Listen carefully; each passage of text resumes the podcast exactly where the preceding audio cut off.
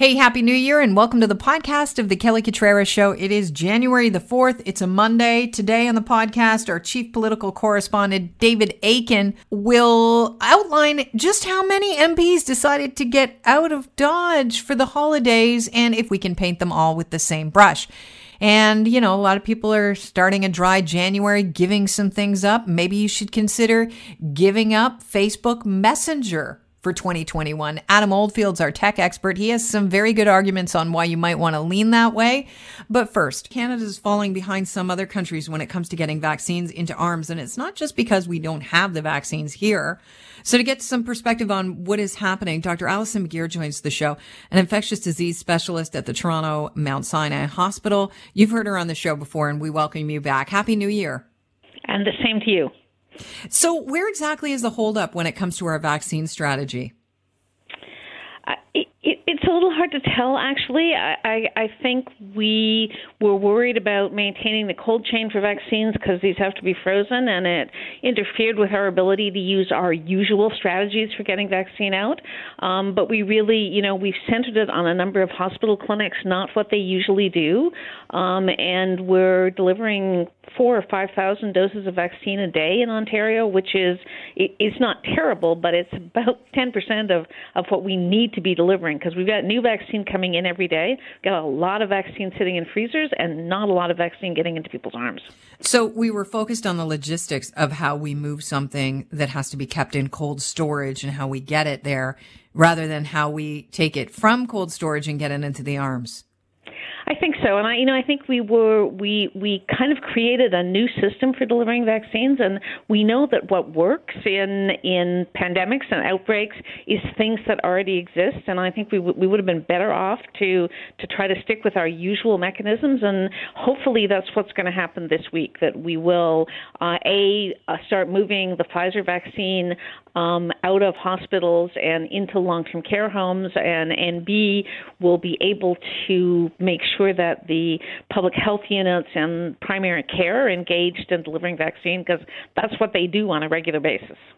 Before the break, I was mentioning that I was a bit shocked. I was listening to the radio on the way, uh, you know, this, this holiday season. I was heading up to my cottage and I thought it was a mistake taking time off from vaccination during the holidays, even for a day. And I understand that our frontline healthcare workers work very hard, but they're also used to working holidays and working um, interesting hours. Uh, were you shocked that they'd be taking some time off for holidays? I was, you know, it uh, honestly, it, it didn't occur to me that they would stop vaccinating. I, you know, I think I, I think the point was well taken that maybe Christmas Day, you know, that, but uh, I I think uh, the holidays on either side of it were a mistake, and then people have said as much. But even that is not that that's not our primary problem. Our primary problem is we're just not getting enough vaccine out every day. You know, we're we're at the rate we're delivering vaccine, we'll get through the vaccine we have by the end of January. And before then, we're going to have five times as much coming. So we hmm. really need to do something about, you know, we're we're delivering vaccine at less than half the rate of the United States, less than a fifth of the UK. You know, we're, we're really not doing well. I was listening to a, a, story out of Alberta where they were, you, you know, they figure out which frontline healthcare workers get the vaccine and uh, they they had some people miss their appointments and they wasted vaccine because they said well they couldn't just grab someone that's working in the hospital at the time and say hey you want to get your shot because you have to go through all of this uh, paperwork in advance. And i shook my head and i just thought why isn't everybody filling out their paperwork in advance so they can be paged so that a dose isn't wa- wasted yeah, I think you know I, I think there are lots of strategies for not wasting dosages, but I also think you know we have millions and millions of doses of vaccine. It's important that we don't waste vaccine, but mm-hmm. it's more important in the middle of a pandemic that we get it into patients' arms. If the cost of getting it into patients' arms uh, is wasting one percent of the doses, um, that's much better than three quarters of the doses being stuck in the freezer, which is the situation we're now in. Okay, Moderna vaccine. I know that uh, right now the states are looking at possibly asking if they can half the doses. So, uh, have you heard anything about that? They say that the efficacy is just as good in, in certain patients of certain ages if you use half a dose.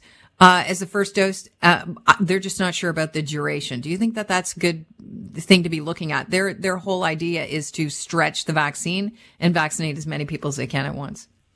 Yeah, I you know I I, I think there's been a whole bunch of strategies about you know delaying the second dose, uh, about reducing the dose. All of those things are things that we need to be talking about um, because you know at the moment, even with all the vaccines we've bought, we're still not talking about having, you know, enough people vaccinated until late in the fall. So mm-hmm. any strategy that we can use that will get doses into people's arms faster and more effectively, get us back to normal more effectively is a good strategy to consider.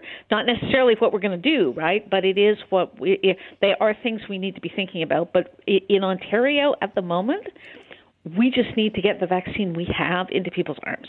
Right. And so, in your opinion, how, how shall we do that in, in the best manner? Well, I'm I'm hopeful that the um, vaccine is is going to start to be rolling out from public health units soon. I I don't know what soon means. It can't be soon enough. Um, I, I know that a large group of primary care doctors have gotten together and gone to the province and said, you know, we're willing to do anything to help. I'm I'm so I'm really hoping that the the the province, which at the moment is you know controls the entire strategy, is going to recognize that we need to be giving 10 times as many doses a day as we're currently giving. Um, and that that's obviously really hard work. Um, so I'm I'm very much hoping that we're going to step up this week and be able to pull that off. Who should Canada be looking at and, and modeling itself after when it comes to that COVID nineteen vaccine strategy?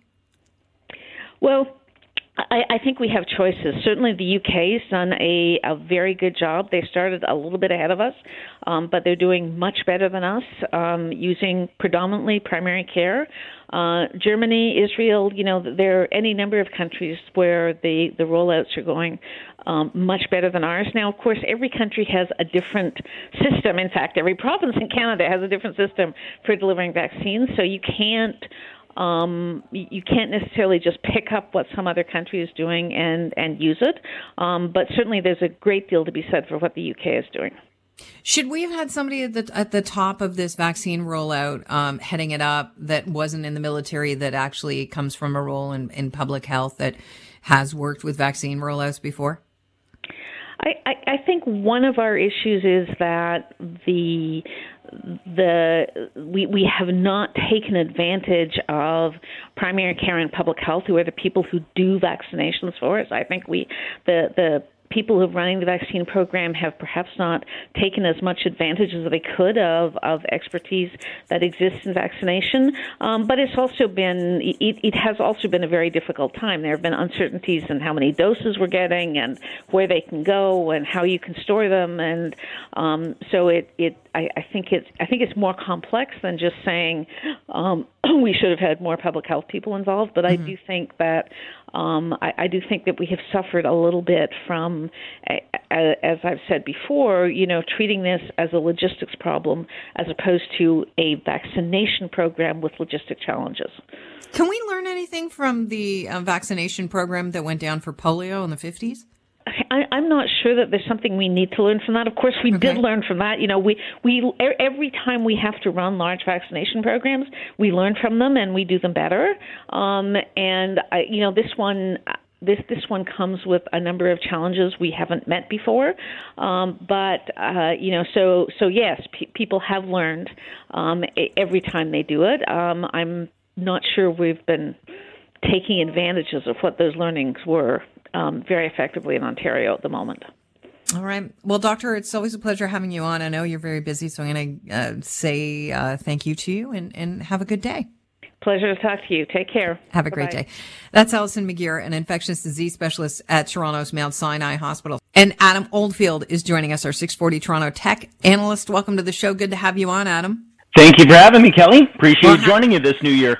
Well, happy New Year to you. Hopefully, you uh, enjoyed your um, first few days of the new year and you've made some resolutions. Would one of them be to stop using Facebook Messenger in 2021? I want to say yes, if it wasn't for the sake of everyone else that's on it that I have to communicate with. But trust me, it's on my list of 2021 to deep six. Okay, so why should we deep six it? Because I was reading this article uh, over the weekend from Forbes that says it, basically it, it, lists all the reasons why you should stop using Facebook Messenger, but you're, I think you're going to uh, spell it out for us in a way that is easily digestible.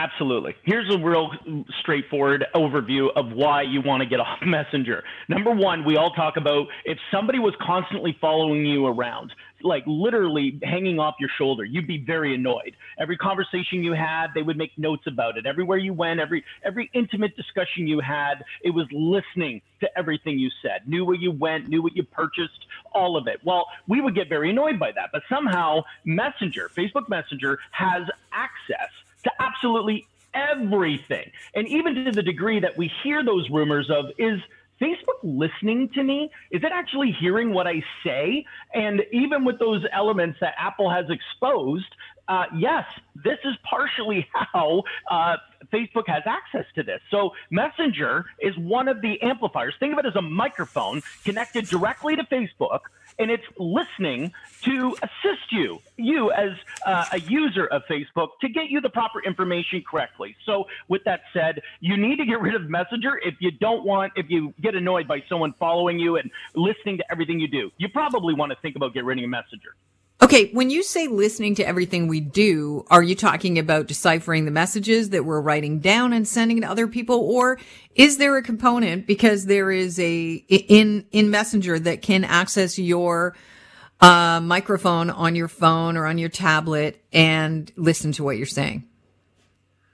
It does all of that, Kelly this is the part which is uh, quite concerning is the fact that it's looking at even your financial statements every bill you pay uh, it's doing equal to how can Google it look does. at every bill you pay well it's got it's called metadata so what it's doing when you give it permissions to access your phone it has third party access to elements within it so, for example, it will know the type of phone you have. It will know what carrier you're on.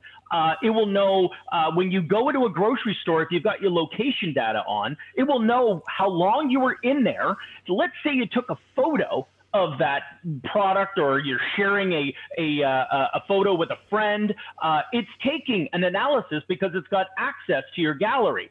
So Facebook has one of the most advanced uh, artificial intelligence and photo tracking uh, algorithm, even better than actually Google. Um, hmm. And with that, it's using this information to know everything about you. So, yeah, those little elements that you've given it permission when you load it, install it, and go, sure, absolutely, you have access to everything. This is what Facebook Messenger is able to do. It's got a lot of in depth detail of your personal, and we know our phones are our lives and Facebook has, has access to everything about our lives. Okay, the devil's advocate, um, you know, side of this story is, yeah, but it allows uh, me to be super served. Like I, I might mention, I'm looking for a bathroom vanity, which, by the way, I am. If anybody knows of a great place to get a bathroom vanity, I'm looking for a 60 inch with one sink. Uh, Kelly at 640toronto.com, and I'm not talking to you Facebook Messenger in my phone. I know you're going to send me a whole whack of crap now. I'm talking to the goodly 640 Toronto listeners, but you know, I'll, I will then find numerous uh, sales for, you know, on my devices for vanities with one sink that are 60 uh, inches. Adam, why is that something that I shouldn't look at favorably? Well, and you're right. There's two sides of every story. And as a tech guy, I love to find simplicity and efficiency in everything we do. It's so much more convenient when I think of wanting a pizza and all of a sudden it gives me every variable option that's close to me on the map and tells me which one has the best coupon value. So there's always a, a side to that. But at what price are we sacrificing, Kelly? So when we talk about where could this bite us in the future? Well, you know, who knows where the world's going in the next 10 years? And truthfully, based on what could happen in Congress, where they're going to split up Facebook and put some uh, details in there. Remember, Facebook is also self-regulated. There is no platform or government body that's sitting there watching everything Facebook does. So let's go over the fact of that convenience you have. You're also providing more than probably even the government knows about you. Uh, and let's just hypothetically say, and again, hypothetical, this is not a fact that this is happening, but let's assume in Canada we're protected, but in the US, I do know that uh, the government, the IRS, uh, the CIA have access to that data when they feel the Patriot Act is compromised. So, should they or if they need to investigate you without your permission, they can go to Facebook and properly request this detail. In fact, the FBI has already provided that detail. Now, what could that mean for you in the future is I might have accidentally said, uh, hey, I bought this on your 60 inch vanity sink and you paid cash. Um, the CRA would have access to that in the case the government was able to uh, properly request or uh, uh, access this data. Now, what would that mean for you in the future could be uh, quite a headache. Uh, and so, what are we sacrificing by the sake of convenience? So, what do you recommend when it comes to, um, you know, messaging services to use? What's the safest way to, to you know, message people? Because we we do communicate via text um, now. That's a reality. Most people don't like to be bothered by a phone call. What's safe? The safest and the one I recommend for everyone, the one I use is called Signal. It's absolutely free, works on computers, all operating systems. Uh, it's signal.org. It is completely encrypted. Uh, it has absolute zero penetration. In fact, the government is now starting to migrate over to it, uh, where we hear WhatsApp is encrypted, but there's some metadata. Honestly, if anyone's listening right now and you want security with your communication, transfer to Signal. Uh, you probably want it because Snowden, who is still wanted by the USA as a uh, whistleblower, uses it securely out of Russia. I think huh. that gives me quite a lot of confidence using this system. All right. So you just have to get all your friends to join signal.org. That's it. And you'll be safe and secure and share all those lovely, wonderful messages that you don't want anyone infiltrating or otherwise. I mean, again, if it uh, if you lose it or you have to reload it, the only caveat is uh, all those messages are gone. Kelly. So again, if it's one of those you're sending messages or sharing details, and all of a sudden it's like, oh, I lost my phone, I got to get a new one. Well, you start from scratch, and that's, right. that's a good thing in my opinion. Is that you start from scratch, all those messages are hidden, no one will be able to get access to them. Okay, so we can just you just get rid of your Facebook entirely, and then everything's gone. They won't have access to your phone anymore, or is there anything else you have to do? Well, let's be clear. Anything you've done on Facebook up until the time you remove yourself will remain on Facebook. So whoever or whatever you've done through Facebook, sharing photos, uh, videos, or sharing or visiting, or even payments online through Messenger, you've all, you've got a history trail there. It's a breadcrumb.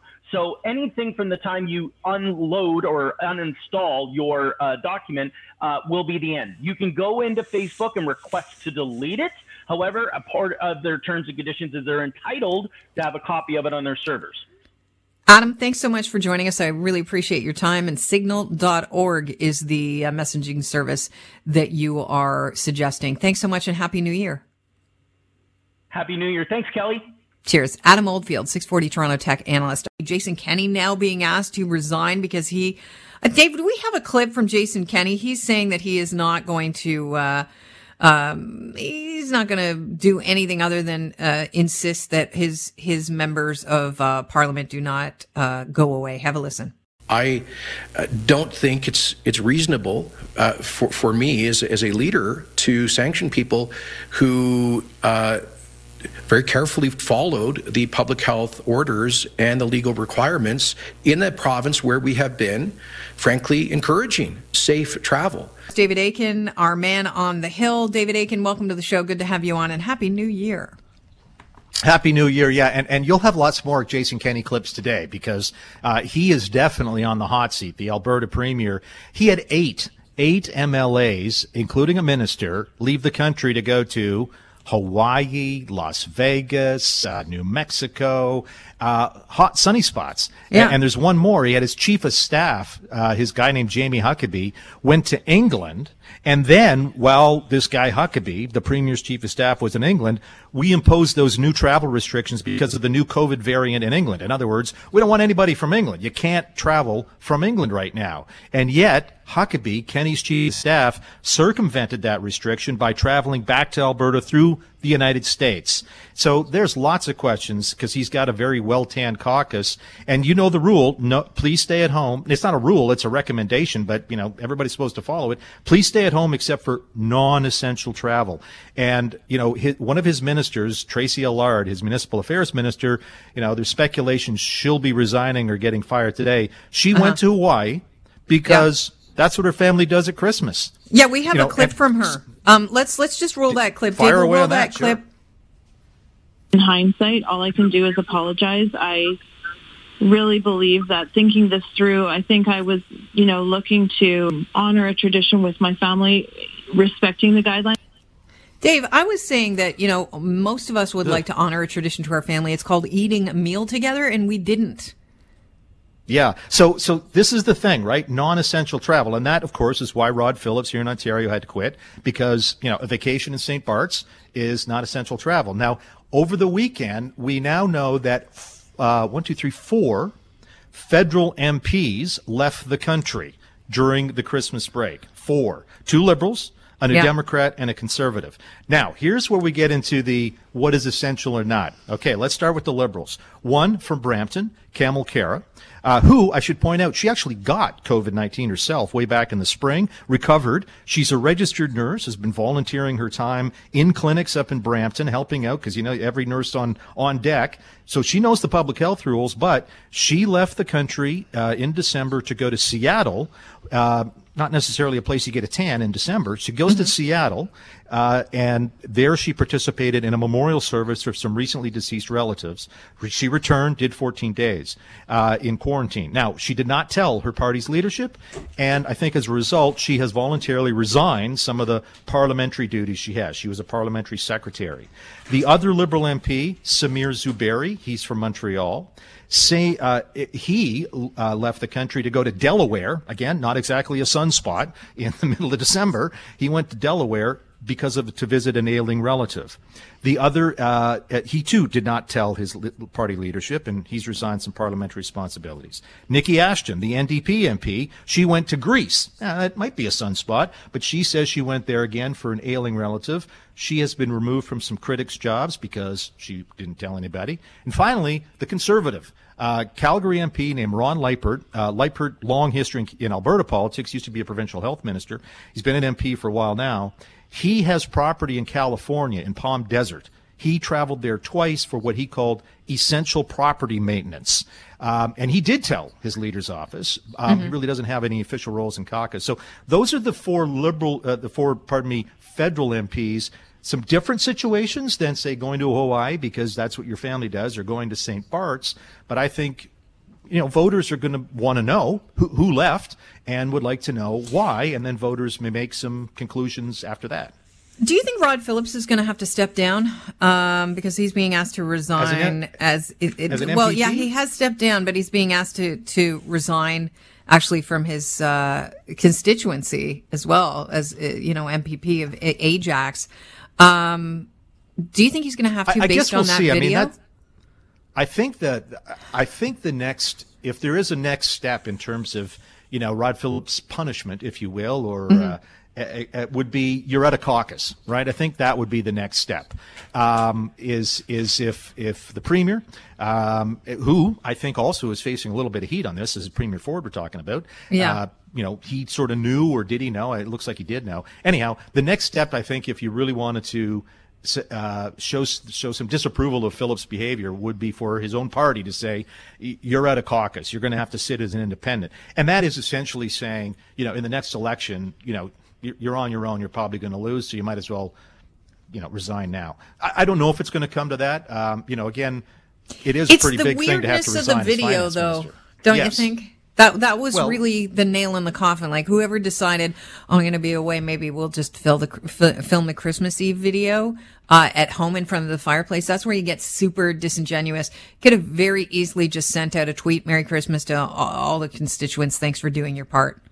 Well, listen, eh, I agree. The video is what you know, quote, it's like the cover up, isn't it? Mm-hmm. Uh, that's where it really becomes a big problem. I think Phillips was done in any event, even if there hadn't, even if he'd sent a video like from the beach in St. Bart's. Oh, well, that you know, been... at, Well, who knows? That might have been better Suicide. than sitting sitting in, in front of your thing. Listen, uh, listen. I'm the I'm the reporter who broke Prime Minister Trudeau's illegal trip to you know the the Aga Khan's island in the Bahamas way back in the good old days pre-COVID. And one of the reasons I got onto this story was this was the you know the the 2000 or this is the um, the 2015 uh, New Year's Eve bringing in the 150 or 2017 ringing in the, the 150th anniversary of Canada. This is a big deal, big party on Parliament Hill. And Trudeau just sent a video message. Like the prime minister didn't show up for this big party. He just sent a video message from his office. And that struck me as going, where the heck is the PM on this Right. big, quote, birthday? Well, he was in the Aga Khan's island. Anyway, so it's sort of similar in that here's Phillips with this faux video in front of the fireplace. And yeah, it's it got him in more trouble. So I don't know. But We'll- David, we'll y- see. Can we paint all of these politicians with the same brush? I know some of them are tanned, but you know, some of them did go because of ailing relatives. That said, there's a lot of people that have ailing relatives right now that can't say goodbye to them because of COVID. True. True, but and this is the thing where we get into what is essential or not. Everybody's going to have to make their own decisions, and and some of these politicians did. And what I found interesting was for these two Liberal MPs we learned about last night that this is this is Kamal Khera in Brampton and uh, Sameer Zuberi in Montreal. Again, one essentially visiting a memorial or funeral for a recently deceased relative, another visiting a very ill, uh, you know, I think grandmother, grandfather. I- In any event, uh, yes, I think a lot of Canadians may say um, that's appropriate. And if uh, if I was in that situation, I would take steps to do it safely. You know, making sure I come back in quarantine. So that's where you might get into, you know, as I say, the gray area. It's not all equal. And you know, Kelly, what was fascinating was, you know, I'm taking a look. I got a big social feed out there, so, looking at the reaction to these these revelation of these two liberal MPs, and I saw conservatives, like conservative advisors, conservative uh, operatives, who are going. I I see no problem with what they did. Right. They should tell their leadership, and as long as they follow the guidelines, fine. Now, that said, we also learned yesterday that in the summertime, remember, it wasn't so restrictive in the summertime, but in the summertime, three other Liberal MPs left the country. Uh, one of which was another Montreal MP named uh, Patricia Lattanzio, and her essential travel. Well, it was essential that she help her daughter move into school in Ireland. I heard about that. Come You know, and that's where you kind of go, well, I don't know. Um, but again, it was the summertime. Um, uh, another one, Lyne Bessette, also from Quebec, this is a liberal. Um, her, her parents uh, had a place in Mexico, and they left right away in March because of COVID. They came back to Canada, but they had to leave everything behind uh, cars, property, documents. And she'd been looking for a time to go get them and retrieve them from Mexico. And she did that in the summertime. When she, I kind of you get know, that. I kind of get Yeah. that. But on the way back, she stopped in Massachusetts to sell. I don't house. get that. Uh, yeah, yes, so, you know. and then the last one was Alexandra Mendès, who's uh, one of the deputy speakers in the House, again a Montreal MP. Uh, she went to Portugal to settle some affairs of a deceased relative, and uh, and it is apparently complicated. You must be in person, do that in person. It's not something you can do via a lawyer. That's according to Portuguese law. And she did that, uh, what she called essential travel, again in the summertime when there weren't the stay-at-home, et, et Yeah. cetera. So, you know, I, I, think everybody's going to sort of assess these individually. And I think it was clear what Rod Phillips did was that was not essential and he paid a price. Uh, we may see Minister Allard in, in BC. That, that, or sorry, in Alberta, yeah, that wasn't really a good idea. In fact, there's one Alberta MLA still MIA. He's in Mexico. This is a guy named Ta- uh, uh, Tany Yao. He's the MLA for up in the oil sands, Fort Mac. He's in Mexico. We know he's in Mexico, but in the premier's office has been trying to call him to come home, and they can't get a hold of him. I wonder if he just got the phone off the hook, going, "Well, I'm going to be in for it anyway, so I might as well enjoy the rest of my week in Mexico." Yeah, well, Um, he's probably been reading the papers, thinking, "Yeah, if I pick up, I'm going home." So no, oh, I was at the, I was at the But- uh, spinning class by the.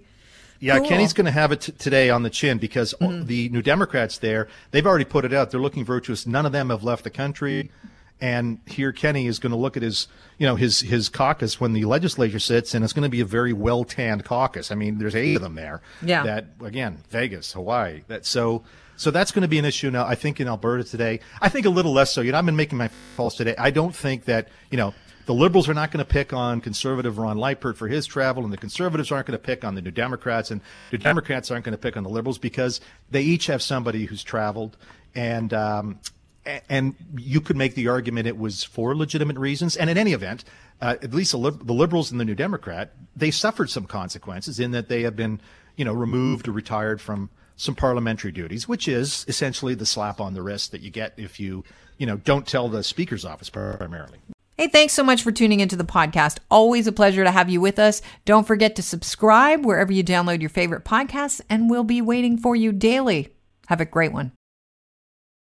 Canada may be known for its landscapes and friendly people, but beneath the surface lies a darker side of crime, history, and the paranormal. Since 2017, the award winning Dark Poutine podcast has explored the shadowy corners of the Great White North and beyond, delivering chilling tales from a uniquely Canadian perspective. Hosted by Mike Brown and Matthew Stockton with over 300 episodes and fresh releases every Monday, Dark Poutine is your weekly ticket to the creepier side of Canada. Listen to Dark Poutine on Apple, Spotify, Amazon Music, or wherever you get your podcasts.